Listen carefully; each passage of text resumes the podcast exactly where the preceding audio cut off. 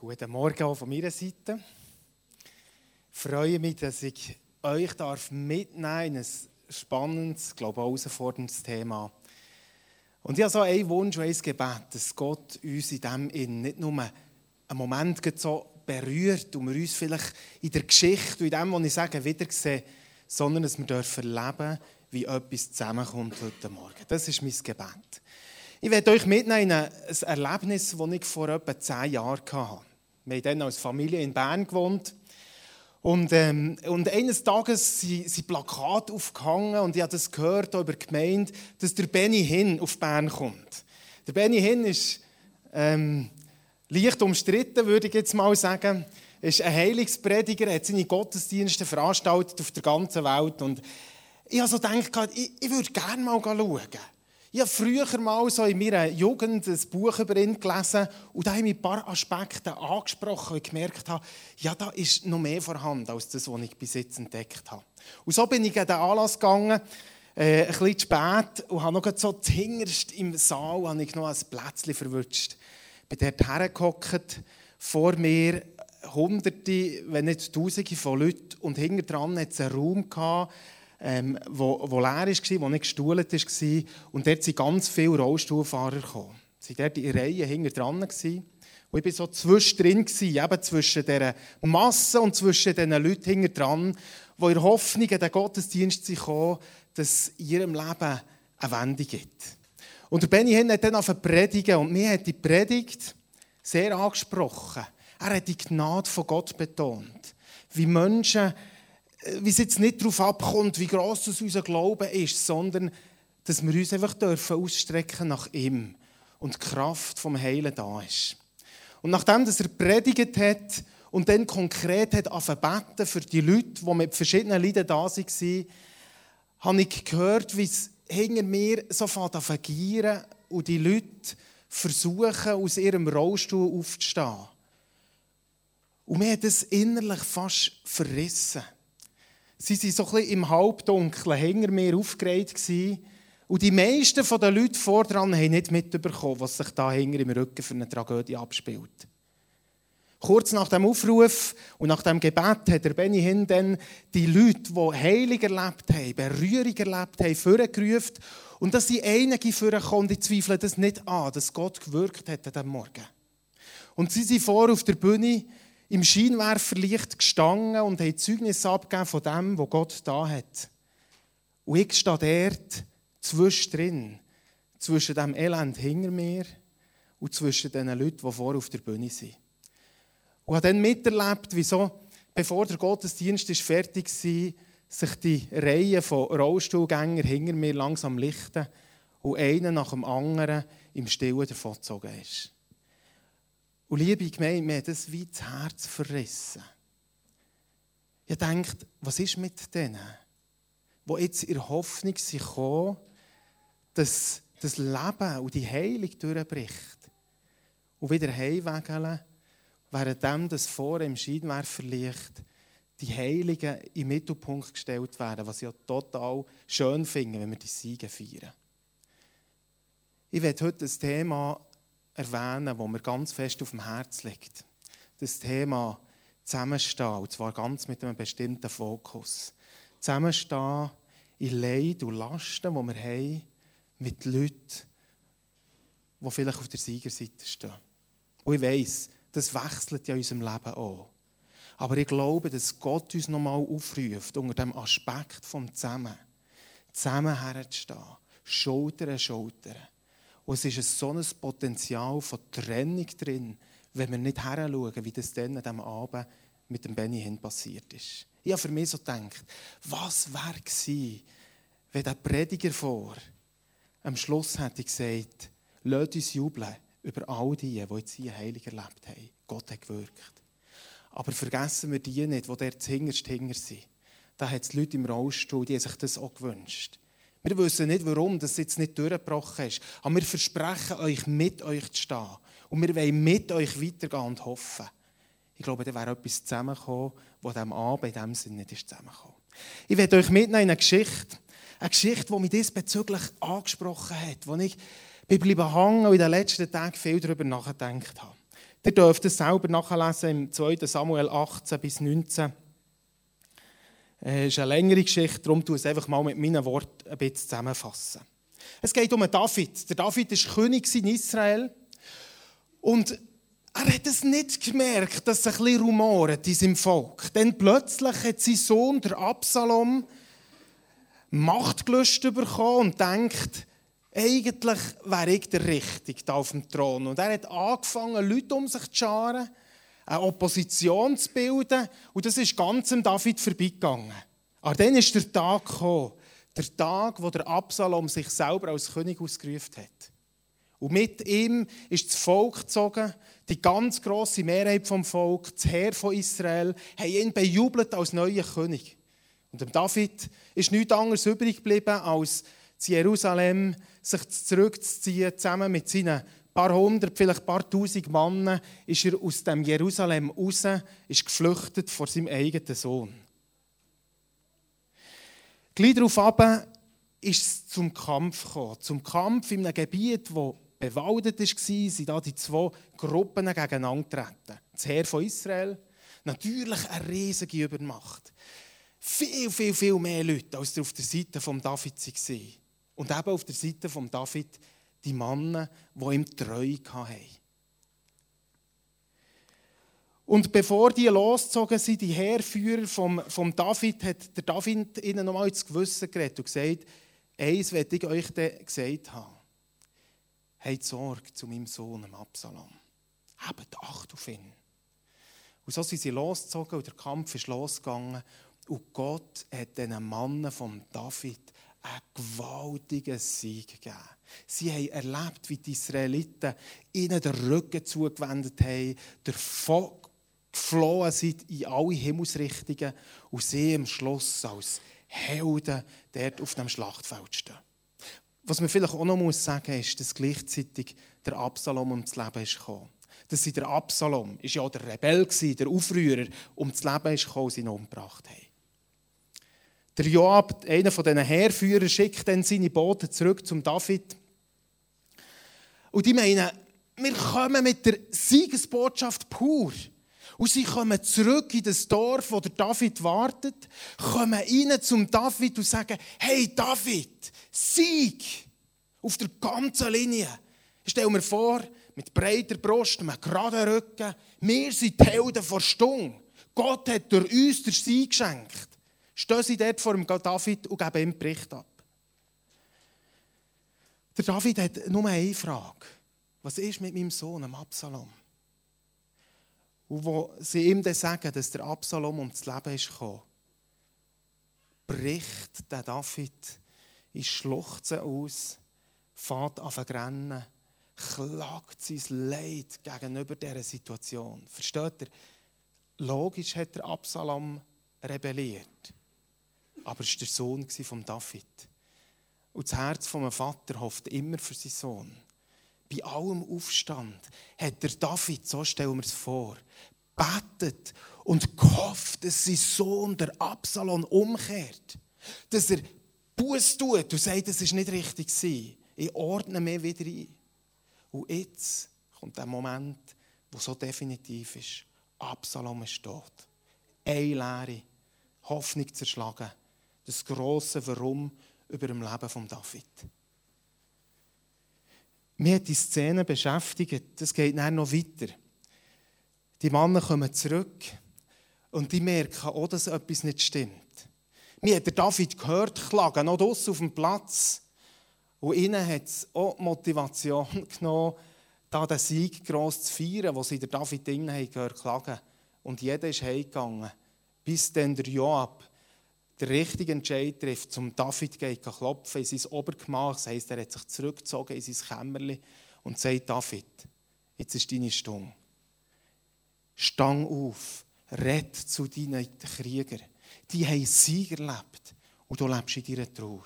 Wenn du jetzt nicht aufstehst, dann geht ein Riss durch deine Truppe, wo du jeder von dir wird weglaufen Und der David hat es gemacht und hat die beiden Gruppen wieder zusammengenommen. Was mich beschäftigt in dieser Geschichte, ist, dass Sieg und Niederlage so nach beieinander sind. da brauen zwei Welten aufeinander. Da kommen die Sieger, die Kämpfer, begeistert. Hey, Gott hat er uns gewirkt. Er hat uns den Sieg gegeben. Ich glaube, wir alle kennen auch so Siegessituationen.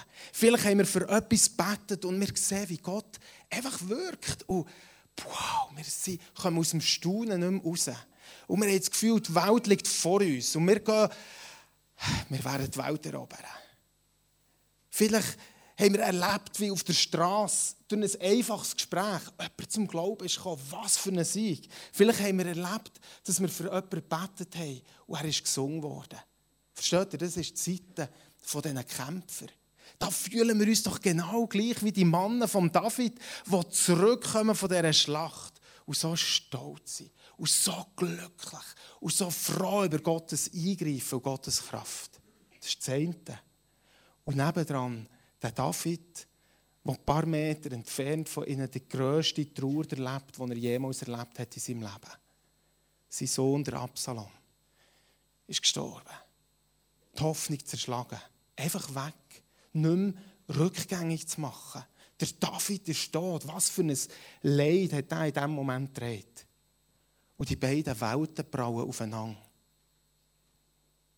Jobu hier und klagen dort. Und ich verstehe das so gut, dass sich die Männer vom David davongeschlichen haben, weil sie gesagt haben, das ist ja nicht auszuhalten. Das Klagen von dem David, von unserem König. Und ich verstehe gut, dass sich der David zurückgezogen hat in sein Kämmerchen und gesagt ich halte das nicht aus, die Geschichten zu hören. Von dem Wirken von Gott und gleichzeitig mit meiner eigenen Situation konfrontiert sein. Ich glaube, dass wir als Gemeinde genau in dieser Situation leben. Nicht nur wir als GPMC, ganz grundsätzlich. Wir leben immer wieder Leid, Last und wir erleben auch Sieg. Und wie kann das zusammenkommen? Ich glaube, es ist so ein, ein wichtiger Aspekt, dass wir in dem zusammenstehen können, weil es der Wille von Gott ist. Aber was bedeutet das konkret? Schaut, das Leben ist manchmal einfach nicht fair. Ich werde ein paar Situationen einfach mal so sagen, wie es könnte sein. Frei erfunden. Das ist die spontane Heilung. Auf der anderen Seite die lange Krankheitszeit und das Ringen um Heilung in der gleichen Gemeinde. Die permanente Lebensfreude und die drückende Depression. Das frisch verliebte Pärchen, das überall fröhlich erzählt und nebendran der Single, der seit Jahren der Wunsch hat, einen Partner lernen zu kennen. Das ist Realität die Realität aus dieser Geschichte findet statt heute. Da ist das Vorbild das Kind, das einfach so flutscht das Leben durchgeht. Es gelingt ihm alles in der Schule, hat die besten Kollegen und Freunde und Eltern in der gleichen Reihe im Gottesdienst, die darunter leiden, dass ihr Kind schulisch nicht nachkommt und so oft allein ist. Da ist der Mann, der erlebt hat, wie Gott ihn berührt und von Drogensucht frei macht. Wir haben letzte wir haben im Alpha Life so ein Hammerzeugnis erleben von einem jungen Mann, der gesagt hat, im November habe ich mich entschieden, zurück zu Jesus zu kommen, habe mich dann für den Alpha Life angemeldet.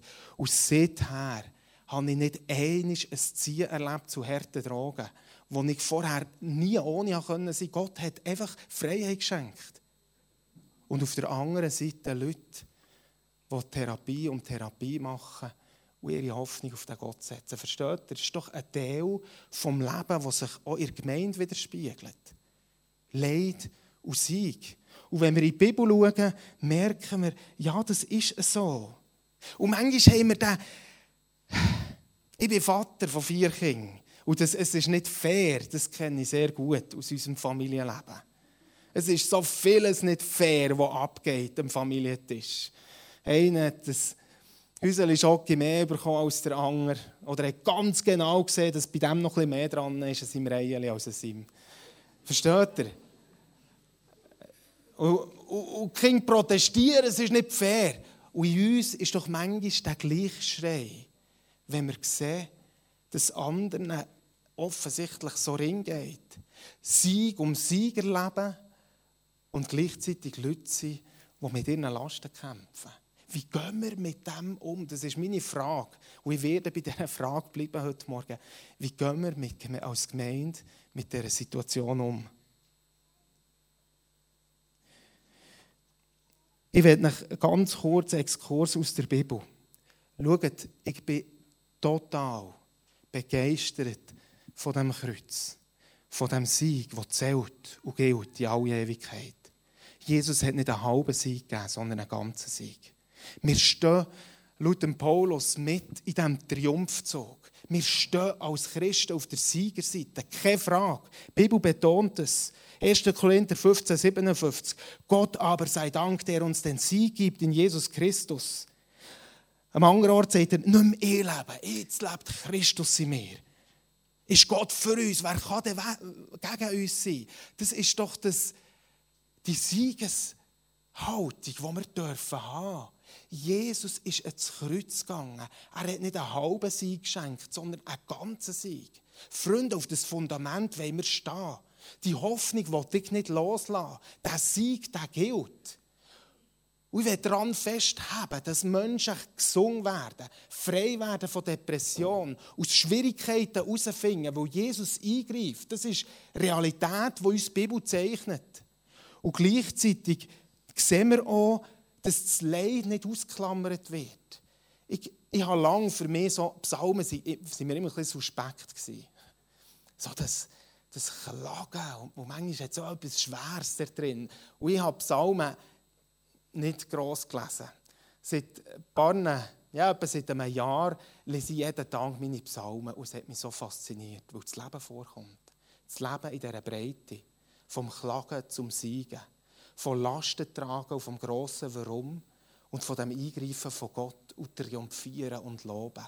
Versteht ihr? Das ist gemeint. Das stehen wir drin. Und das Neue Testament unterstreicht es. Es gibt herausfordernde Situationen. Wenn wir ins Kreuz schauen, werden wir mit Jesus im Leben konfrontiert und gleichzeitig mit der Aussage, auch wir sollen das Kreuz tragen. Der Paulus sagt, er redet von den Leiden vor jetziger Zeit im Römer 8,18, von Bedrängnis, 2. Korinther 4,17, dass jeder seine Last zu tragen hat, Galater 6,5. Von vielen Anfechtungen, die uns traurig machen, sagt der Petrus im 1. Petrus 6,6. Die Bibel vermittelt uns eine Siegesperspektive und sie vermittelt uns auch das Leben, das manchmal unfair scheint. Wie gehen wir damit um? Ich habe erlebt, dass wir oft auf die eine oder andere Seite gehen. Ich bin in einer Gemeinde aufgewachsen, in einer konservativen Gemeinde, wo man das Leiden, das ist, das ist eigentlich immer ein bisschen zur Sprache gekommen. Es hat auch viele Leidende gehabt. Und wir haben über das Leiden geredet. Und mir hat gesagt, Geld das Leben ist kein Zuckerschlecken. Und es ist einfach ein bisschen schwierig. Aber meistens ist es auch bei diesem Punkt geblieben. Aber mir hat es angesprochen. Ich bin auch oft in charismatischen Szenen unterwegs und ich glaube, wir gehören ja ein Stück auch dazu. Und meine Frage ist, wie sieht es bei uns aus? Haben wir den Siegesfokus? Ja, unbedingt. Glauben wir an Heilung, dass Gott Krankheiten heute noch genauso heilt? Haben wir den Fokus vom Sieg? Wir wissen. Aber wie gehen wir um mit diesen Fragen, die wir nicht so einfach beantworten können? Mit diesen Leuten, die manchmal leiden wie ein Hunger.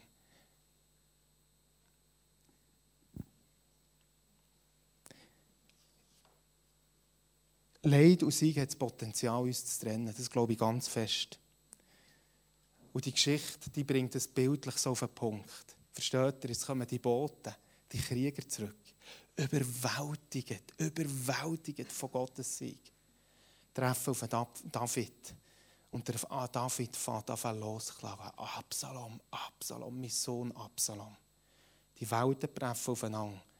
Und der David hält das Siegesgeschrei und der Jubel von diesen Kriegern, die vom Schlachtfeld zurückkommen Maus, zieht sich zurück in sein Obergemach. Und diesen Leuten geht es auch gleich.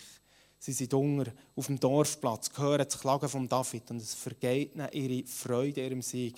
Und es heisst dann so schön, wie sie alle in ihr Haus heimgeschlichen sind, als hätten sie die grösste Niederlage erlebt. Bis der Joab zum David kommt und sagt, David, jetzt bist du dran. Was hier abgeht, ist nicht recht.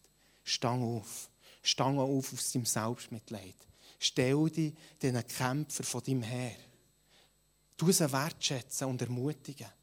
Ich weiss, du leidest und du darfst schon leiden und das Klagen ist nicht daneben. Aber wenn du es nicht zusammenbringst, dann wird heute ein Riss durch die ganze Truppe gehen. Bringen wir es zusammen. Bringen wir es zusammen. Dass wir das Jubeln dürfen feiern, die Siege wollen wir feiern, weiterhin. Ich freue mich so darüber, Zeugnis zu hören von Gottes Wirken. Und gleichzeitig zu sagen, und wir schauen her, in die hintersten Reihen, ins Halbdunkle, wo vielleicht niemand etwas Zeugnis erzählt hat. Und wie machen wir das? Wie kommt das zusammen? Schau, wenn wir es nicht zusammenbringen, dann kann folgender Prozess passieren. Auf der leidenden Seite sind vielleicht die, die wie der es nicht mehr aushalten. Jede God-Story, jedes Zeugnis kann plötzlich wie ein Schlag ins eigene Gesicht sein. Weil du schon so lange Hoffnung hast und du erlebst es nicht. Und du bringst das, was vorher erzählt wird, nicht zusammen mit deinem eigenen Leben. Und die Folge davon ist Selbstverdammnisgefühl. Wahrscheinlich bin ich halt einfach der Falsch und mit mir stimmt etwas nicht. Schuld in meinem Leben, weiß nicht was. Rückzug, wie der David sich zurückgezogen hat in sein Kämmerchen.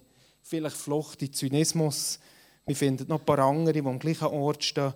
Und es tut irgendwo gut, so ein in einem Zynismus zu baden gegenüber denen, die scheinbar das Leben im Griff haben.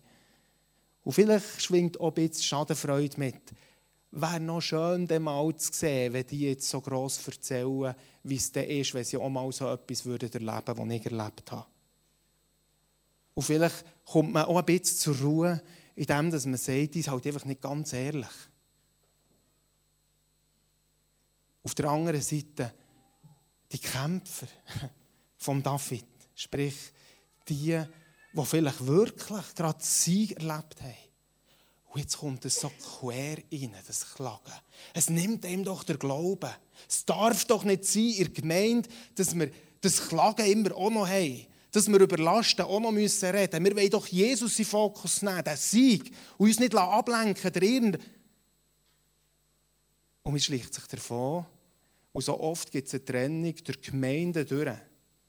Zwischen den Evangelikalen, die das Leiden vielleicht ganz besonders im Fokus haben, und die vielleicht auch ein Stück vergessen haben, dass der Sieg immer noch gilt. Und zwischen den charismatischen Szenen, wo man mit dem Sieg rechnet, aber wo wir versuchen, das Leid auszublenden, weil es irgendwo schwer wirkt und weil es äh, uns unangenehm ist. Aber ich glaube, es ist nicht Reich Gottes.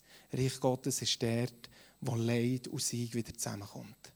Reich Gottes ist dort, wo wir als Gemeinde zusammenstehen und sagen, wir behalten die Perspektive vor Hoffnung, wo wir haben allen Grund dazu, weil Jesus einen vollkommenen Sieg geschenkt hat aber wir stehen rein, mit ihnen ins Leiden.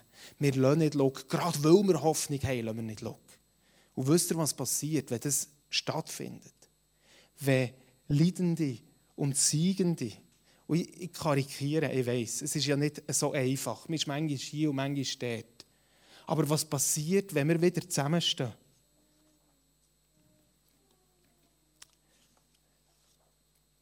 Ich glaube, wenn wir anfangen, dazu zu stehen, dass da Leid ist, wenn wir das nicht ausblenden, dann passiert Gemeinschaft. Ich habe etwas erlebt, etwas Spannendes. Ich habe mir das immer ein bisschen anders vorgestellt. Aber als ich angefangen habe, Jüngerschaftsbeziehung zu leben, auch zu Paaren von euch, habe ich manchmal Angst gehabt, wenn wir so ehrlich über unser Leben reden. Wenn der Hochglanz von meinem Leben plötzlich verschwindet und meine Freunde sehen, wo meine Kämpfe liegen und mein Versagen. Wenn die plötzlich sehen, ist nicht nur der Henno, der vorne steht und eine Predigt vorbereitet hat und es tönt gut, sondern da sind auch noch ganz viele, manchmal schwierige Seiten hinter dran. Und ich habe das Gefühl, in diesem Moment, spätestens dann, da geht ja etwas in die Brüche. Und wisst ihr was? Wisst ihr, was genau das Gegenteil passiert? Gemeinschaft ist dort, wo Schwachheit zugelassen wird. Dort, wo Menschen schwach sein können. Dort, wo das nicht eine Bedrohung ist, wenn wir sagen, ich komme an Grenzen, ich sehe nicht weiter. Haben wir den Mut zu dem? Ich war im Gemeindeverband lange so Pastorentreff dabei und ich sage euch, ich habe so manchmal gelitten. Gelitten, weil jeder von diesen Leitern ist mit seinen Stories. Die neueste Gemeindeentwicklung, wo alles so gut tönt hat, Zeugnis von Leuten, die zum Glauben kommen, was alles durchbricht, wie sie in ihrem eigenen Leben stehen. Aber es ist so kalt geblieben in dem. Es ist so kalt geblieben. Weil ich weiss, da gibt es so eine andere Seite. Paulus sagt im Galater 6,5, jeder hat seine eigene Last zu tragen. Versteht ihr? Wir alle haben diesen Teil. Und Gemeinschaft entsteht dort, wo wir den Mut haben mit dem, was nicht funktioniert. Mit dem, was nicht so fromm und glänzend aussieht. Ins Licht kommen. Dort kann echte Gemeinschaft entstehen. Und meine besten Freunde, meine nächsten Leute, sind die, die am meisten von meinem Herz kennen. Der Bonhoeffer hat mal gesagt, ihr Beichte finden Menschen zusammen. Dort, wo die Schwachheit von unserem Leben vorkommt, dort verbinden sich Herzen. Ich will damit keine Leidenstheologie erzählen im Sinne von, wir wollen noch ein bisschen mehr klagen und mehr leiden. Fakt ist, es ist da und wir können es ausblenden oder wir können sagen und wir schauen her weil wir wissen, dass einer grösser ist als alles Leiden, wo wir damit konfrontiert sind. Haben wir den Mut zu dem? Und gleichzeitig brauchen wir die, die vom Sieg zurückkommen. Wir hatten gestern ein Live-Group-Leiter-Meeting und etwas, was ich ganz besonders genieße diesen Treffen, ist so die Zeugniszeit, die wir immer wieder machen, so, äh, während dem Worship, wo Leiter vorkommen, die einfach erzählen aus ihrem Leben. Und ich bin schon so manchmal durch euch gestärkt worden in meinem eigenen Glauben. Ich habe neue Hoffnung bekommen, weil da siegreiche Kämpfer sind zurückgekommen. Und vielleicht auch mehr, die ein Stück David in seinem Herz trägt, haben erzählt, was Gott da hat. Und ich gewusst habe, ihr Gott ist gleich wie ihnen. Sie haben ihr Gnade Gottes Eingreifen erlebt. Es ist auch in meinem Leben möglich. Wir brauchen beides. Dort wo Leiden und Sieg zusammenkommen, dort entsteht Gemeinschaft und Hoffnung. Und das wünschen wir für uns als GPMC. Ich werde euch ein paar Punkte einfach noch mitgeben, so als ganz äh, praktischen Teil. Jetzt kann man vielleicht mal die Folie einblenden mit den Punkten, die ich da aufgeschrieben habe. Was können wir denn jetzt machen? Noch eines. Ich hoffe, ihr geht mit mir einig. Gell, ich bin nicht da, um zu sagen, tun wir doch das Leben ein bisschen schwerer machen, als es ist. Und der Sieg und Heilung, äh, vergessen wir das überhaupt nicht.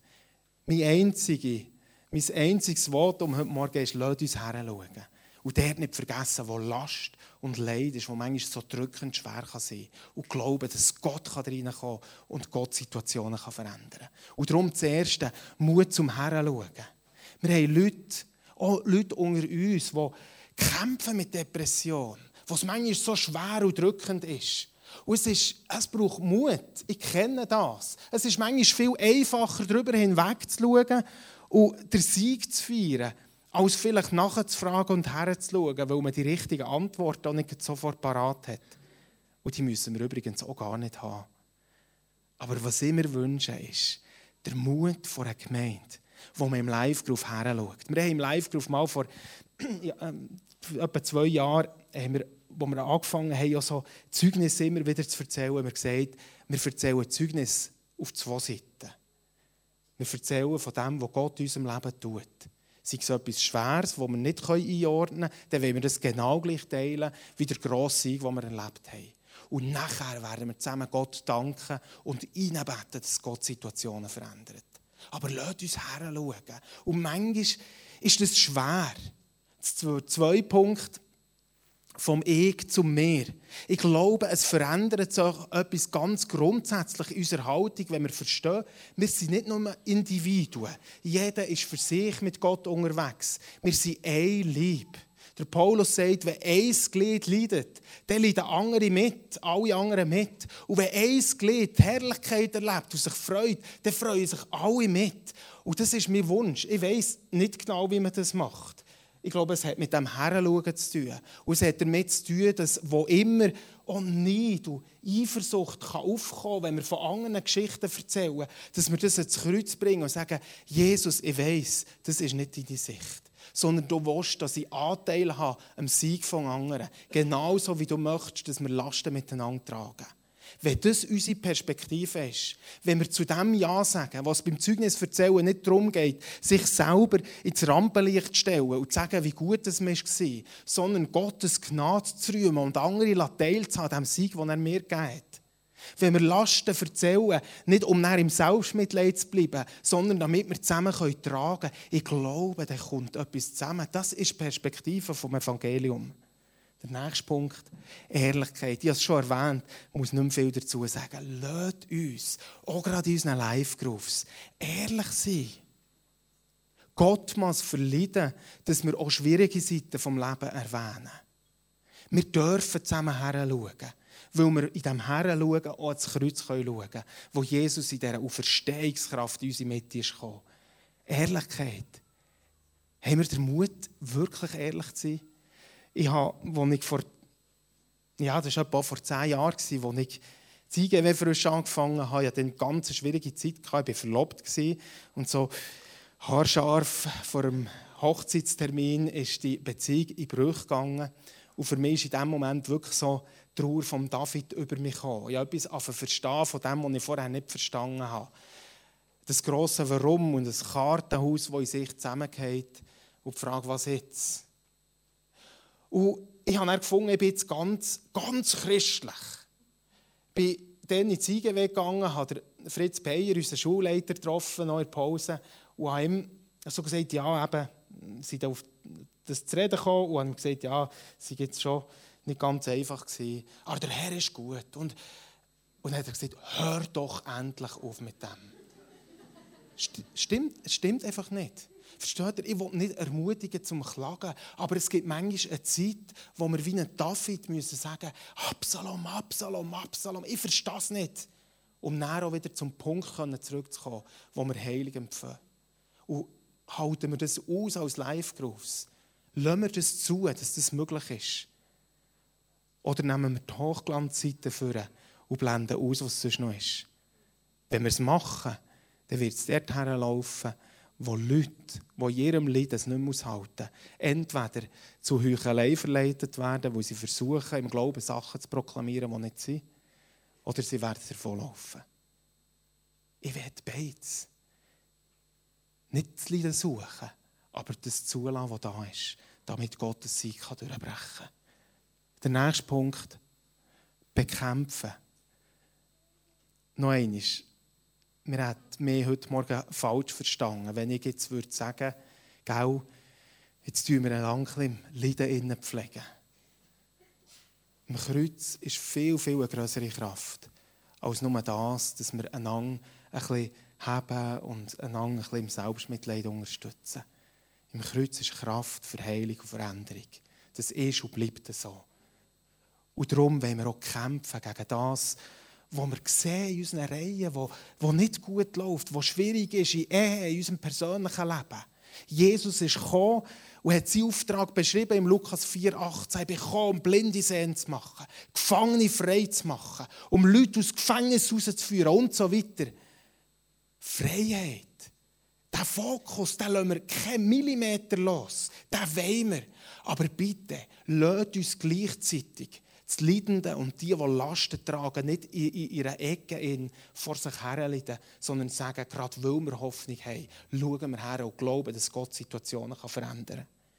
Bekämpfen. Wir wollen das Schwert nehmen. Wir wollen voreinander gehen und glauben, dass Gott Situationen verändert. Der nächste Punkt, und das scheint uns wie ein Widerspruch. Weil manchmal sind wir so schnell in unserem Kämpfen. Vielleicht fragen wir nachher und wir hören, wie jemand seine Leidensgeschichte erzählt und wir sagen, weißt du was, ich bete noch für dich. Ich bete jetzt heilig in dein Leben und dann schließen wir es ab und that's it. Und die Person geht persönlich weiter. Vielleicht hat sie es erlebt. Vielleicht nicht. Was, wenn nicht? Gott sucht Menschen. Es heisst im Galater 6,1, traget die Lasten voneinander, dann werdet ihr das Gesetz von Christus erfüllen. Versteht ihr, das gehört mit in ins Evangelium. Wir haben einen Heilungsauftrag und wir haben einen Auftrag, zusammen zu stehen und zusammen zu tragen. Und wenn das länger geht, wenn wir einander praktisch müssen unterstützen in den Live-Groups, weil jemand am Anschlag ist und nicht mehr macht, dann lasst uns das machen, es ist Evangelium. Aber nehmen wir keine Abkürzung in dem, dass wir einseitig den Sieg feiern, auf der anderen Seite vergessen, dass es manchmal schon schwierig ist. Mitleiden und gleichzeitig auch sich mitfreuen. Gott hat uns berufen, dass wir uns mitfreuen. Ich möchte all denen, die vielleicht auf der leidenden Seite stehen, die genug haben von den grossen Geschichten und das selber nicht miterlebt haben, auch euch aufrufen, aufzustehen und zu sagen, hey, bis nicht, bleib nicht in deinem Selbstmitleid. Ja, es gibt Zeiten vom Klagen. Ja, wir wollen auch miteinander anfangen wo das nötig ist. Ja, wir wollen dranbleiben und beten, bis Heilung kommt. Und wenn wir es nicht werden sehen, werden wir bis zum Schluss von unserem Leben wollen wir drinstehen und Lasten tragen und zusammen beten und kämpfen. Aber wir wollen uns auch mitfreuen. Und das ist manchmal nicht so einfach. Und ich glaube, in all diesen Punkten kann nur Gott durch seinen Geist uns helfen, dass wir das wirklich können. Aber eins ist mir nochmal so aufgegangen, zu diesem Thema zusammenstehen. Es wird einen Riss geben oder unsere Gemeinde, wenn wir das Jubeln in Fokus nehmen und vergessen herzuschauen, wo Leid ist. Und gleichzeitig dürfen wir nicht aus einer, einer falschen Rücksicht sagen, lasst uns nicht mehr jubeln, es ist einfach zu schwer, wie es David vom Mann gemacht hat. Es braucht beides. Und die Spannung auszuhalten, das Jubeln und das Grennen in der gleichen Stube kann sein das ist manchmal nicht so einfach. Und das macht uns manchmal Sorgen. Aber es ist Reich Gottes. Ich will es. Und ich wünsche mir, dass wir das zusammen machen können. Ich werde jetzt noch eine Zeit, wo, wo wir so eine Gemeindeproklamation auch machen. Ich werde die zuerst lesen und ihr seid ganz frei zu entscheiden, ob ihr im Glauben aufstehen und das unterstützen und das so aussprechen, wie ich es da aufgeschrieben habe. Aber ich glaube, dass es Kraft hat, wenn wir, uns, wenn wir auch Entscheidung treffen in dem. Bevor wir die Gemeindeproklamation machen, möchte ich aber, dass wir noch mal einen Moment einfach zur Ruhe kommen, die Band wird spielen, wo wir vielleicht noch mal überlegen, wo stehen wir.